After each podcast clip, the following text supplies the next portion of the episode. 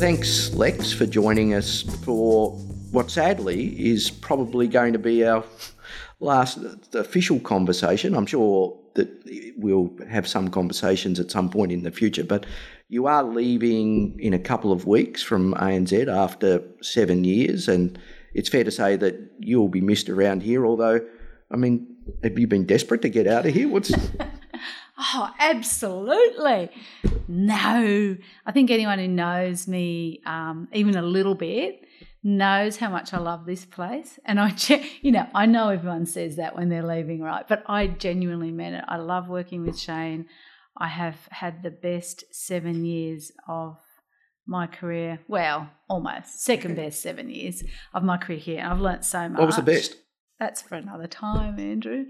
Um, no, I had, some, I had some good times elsewhere, but I have really had a really good time here. I've learned about banking. People have been patient with me. And I feel like for me, I leave the wealth people in a really good spot. Their homes are definite now. So I feel comfortable about leaving. I feel good about it's a good time to leave. It is, though, for anyone, you know, even for someone who hasn't sort of really enjoyed it as much as you have, it's a huge decision to change organisation. So how did you, you know, I'm sure you've got job offers all the time. So how do you think through, is this the one I want to take or now is the time? Do you have a sort of formal process? Is it gut feel? Do you talk to people? It's funny because, you, you know, I'm no spring chicken, as you well know. And you get to a point where you do start to think about what next quite a bit. And you would know at ANZ we go through quite a few assessments. And I remember sitting in one of those assessments with an external party. I can't remember what questions they were asking me, but I realised during that actually I've no desire to retire. And so I realised then that I wanted to work for a very long time. And I, as I mentioned, I had a great time at ANZ, but I really love running a business. I got to do that when I first came here, and I wanted to run a business again. And I suppose my history has been in the wealth space, whether that's funds or insurance or advice or retirement. Um, it's probably where my heart really lies, despite the last few years. And you know, I got a call about the AMP job literally on a Saturday afternoon, and I said, Can I think about it? And I said to my husband, You know what? I think I want to have a go at this.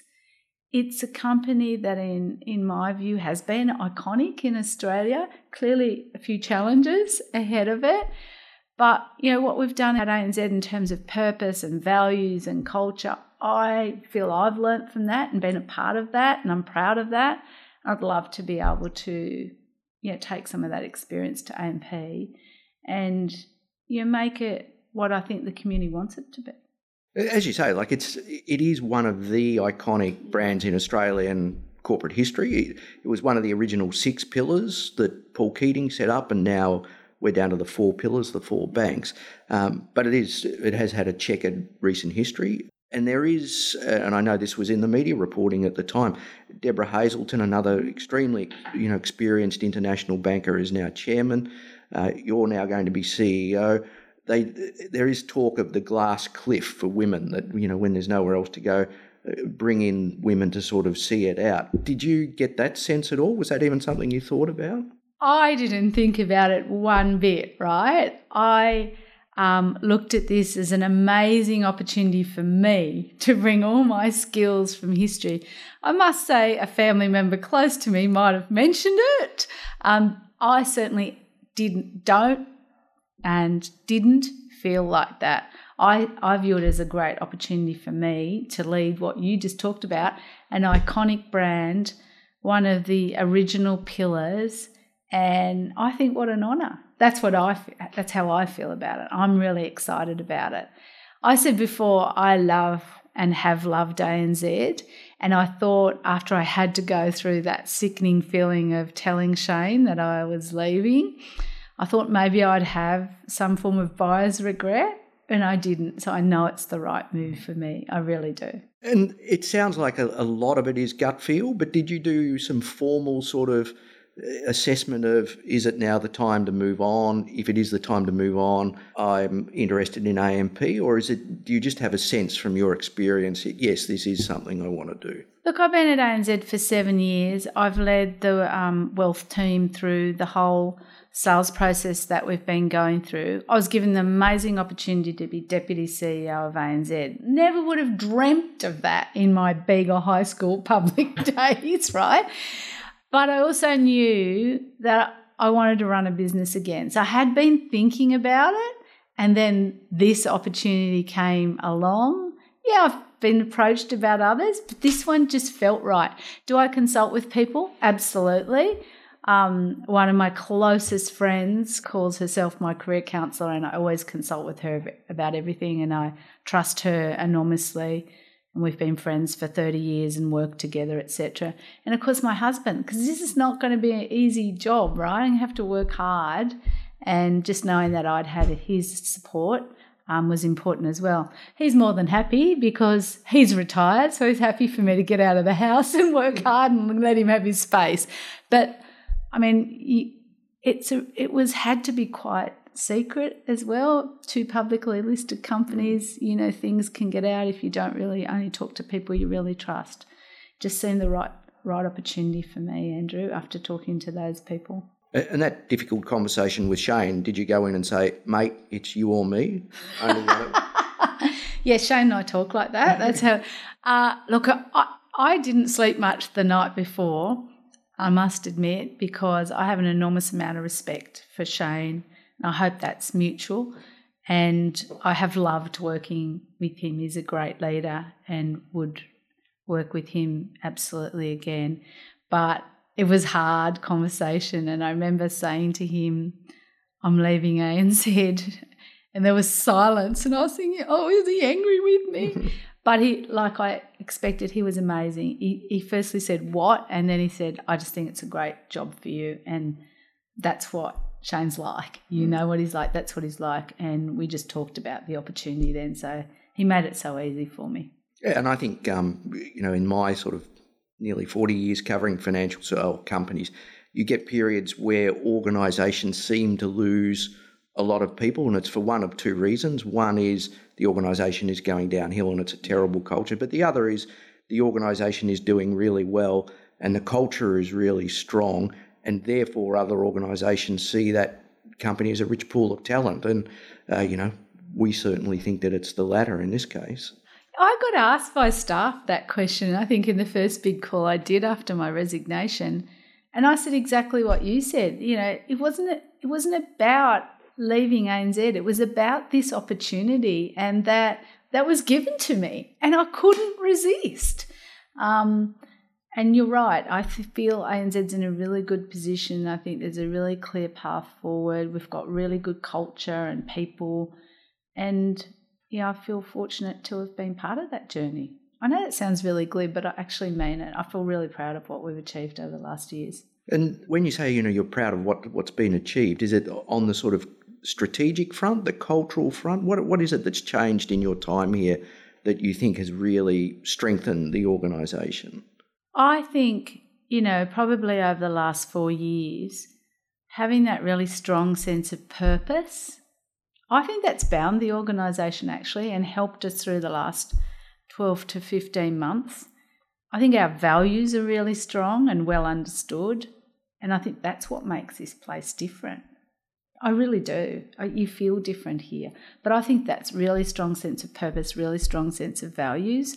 Um, can we do things better? Of course we can, but those I think are really important. And that's an ongoing process. Yeah. Um, but one of the, the interesting things you've done multiple career changes now. Um, how do you acclimatise to a new organisation which inevitably, no matter what the circumstances, is going to have a different culture? Yeah, I think that's a really good question. You're right. I've been lucky enough to live in different countries as well, where English isn't the first language in a couple of those. And I think that does make you actually adapt the other thing it makes you realize is jump don't don't jump to conclusions on your first day. Like listen and learn. And I see people come in on first day starting yeah, make big decisions without understanding the environment, the context, the history. Yeah, you've got to drive forward as well. Um, but I think just sitting and listening and learning for a period of time is really important.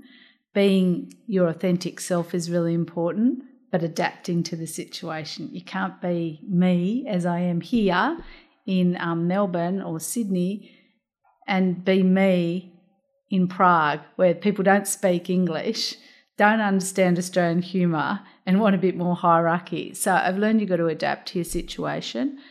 But at the end of the day, um, you got to take the tough decisions as well as the good decisions, and doing that respectfully, transparently, and honestly, I think is really important as well. But I think give yourself time when you're in, in a new environment. Yeah, you've got to make impressions on, on day one, but you've got to learn and listen before you jump. It's not that I'm taking notes here by any, any And we have come through this this incredible period of a global yeah. pandemic that is, you know, still going through still it in many of our and, places. You know, terribly so in, in India. Yeah. But it seems almost certain that workplaces have changed yeah. permanently now. You know, whatever sort of nation you're in or organisation. How do you think, when we look beyond the pandemic, what are the key things about how a workplace will have changed and will continue to change? I think you're right. Workplaces, in my mind, have permanently changed. I know there's different views out there. That's what I believe, I believe it's permanently changed. Um, if you even think 15 months ago, we couldn't all work from home like productively. Now that's just a no brainer. So I think what you found over the last period of time is people want more flexibility, they want more control, and they want to be able to work at home and in the office. And there'll be different work done at home and different work done in the office. So I think we are going to see much more of that hybrid working place with collaboration being done in the workplace, and that'll change the way the workplaces look and your more you know, self oriented work or processing work done at home. I do think, though, that there's going to be a much more adaptive period. Leaders, this is a really big challenge for leaders. How do you manage, motivate in this new environment? It's easy to say it, it's not that easy to do it, right? How how do you get over that looking at yourself in that video every day? It is exhausting, Andrew. Mm-hmm. And as we all put on the COVID weight and then took off the COVID weight, watching the video change was was horrible. So I think there's things like that that we still got to do more adjusting to. And I would just be meeting this on this this morning, and I think you, the job that we did in the office is not going to be the job we did at home and the job we do in the office. So how do we adapt those jobs? But the reality is we're going to be working more remotely. We're going to be working more digitally and as humans, I think that's a big adjustment for us. It really is. And I was lucky enough to be in Sydney, but watching my colleagues in Melbourne during your 112 day, I think it was, lockdown, that was pretty scary to watch the impact on people of not being with other people. It's an extraordinary period now, and, and particularly when you're, you're taking on a new you know, yeah. critical position for the Australian economy. But we can only wish you the best of luck. We are desperately sad to see you go. One of the uh, one of the lights in the management team here. So thanks again, uh, Lex, for this last opportunity to chat to you, and good luck with the future. Thank you, Andrew. It's always a pleasure dealing with you. You ask the most interesting questions I ever get. Well, apparently not, because you often told me my questions are boring. So. I've always been trying to improve them. Uh, good. I'm glad I've given some constructive feedback then. Thank you, Liz. Thanks. Thanks a lot, Andrew. Thank you for listening to Blue Notes. This podcast was produced by the Blue Notes editorial team with music by Kevin MacLeod. Blue Notes is a publication of ANZ Banking Group.